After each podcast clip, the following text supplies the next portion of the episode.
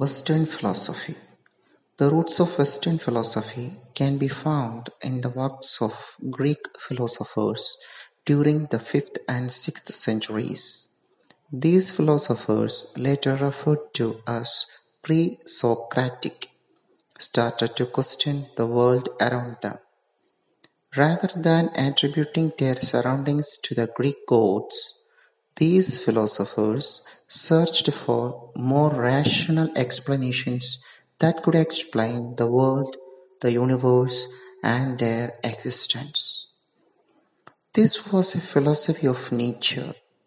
Pre-Socratic philosophers questioned where everything came from, what everything was created from, how nature could be described mathematically, and how one could explain the existence of plurality in nature.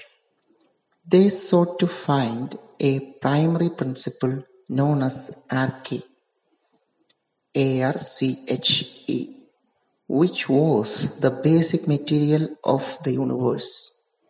Due to the fact that not everything in the universe looks the same or remains the same exact state, Pre-Socratic philosophers determined that there must be principles of change that the arche contained. Thank you.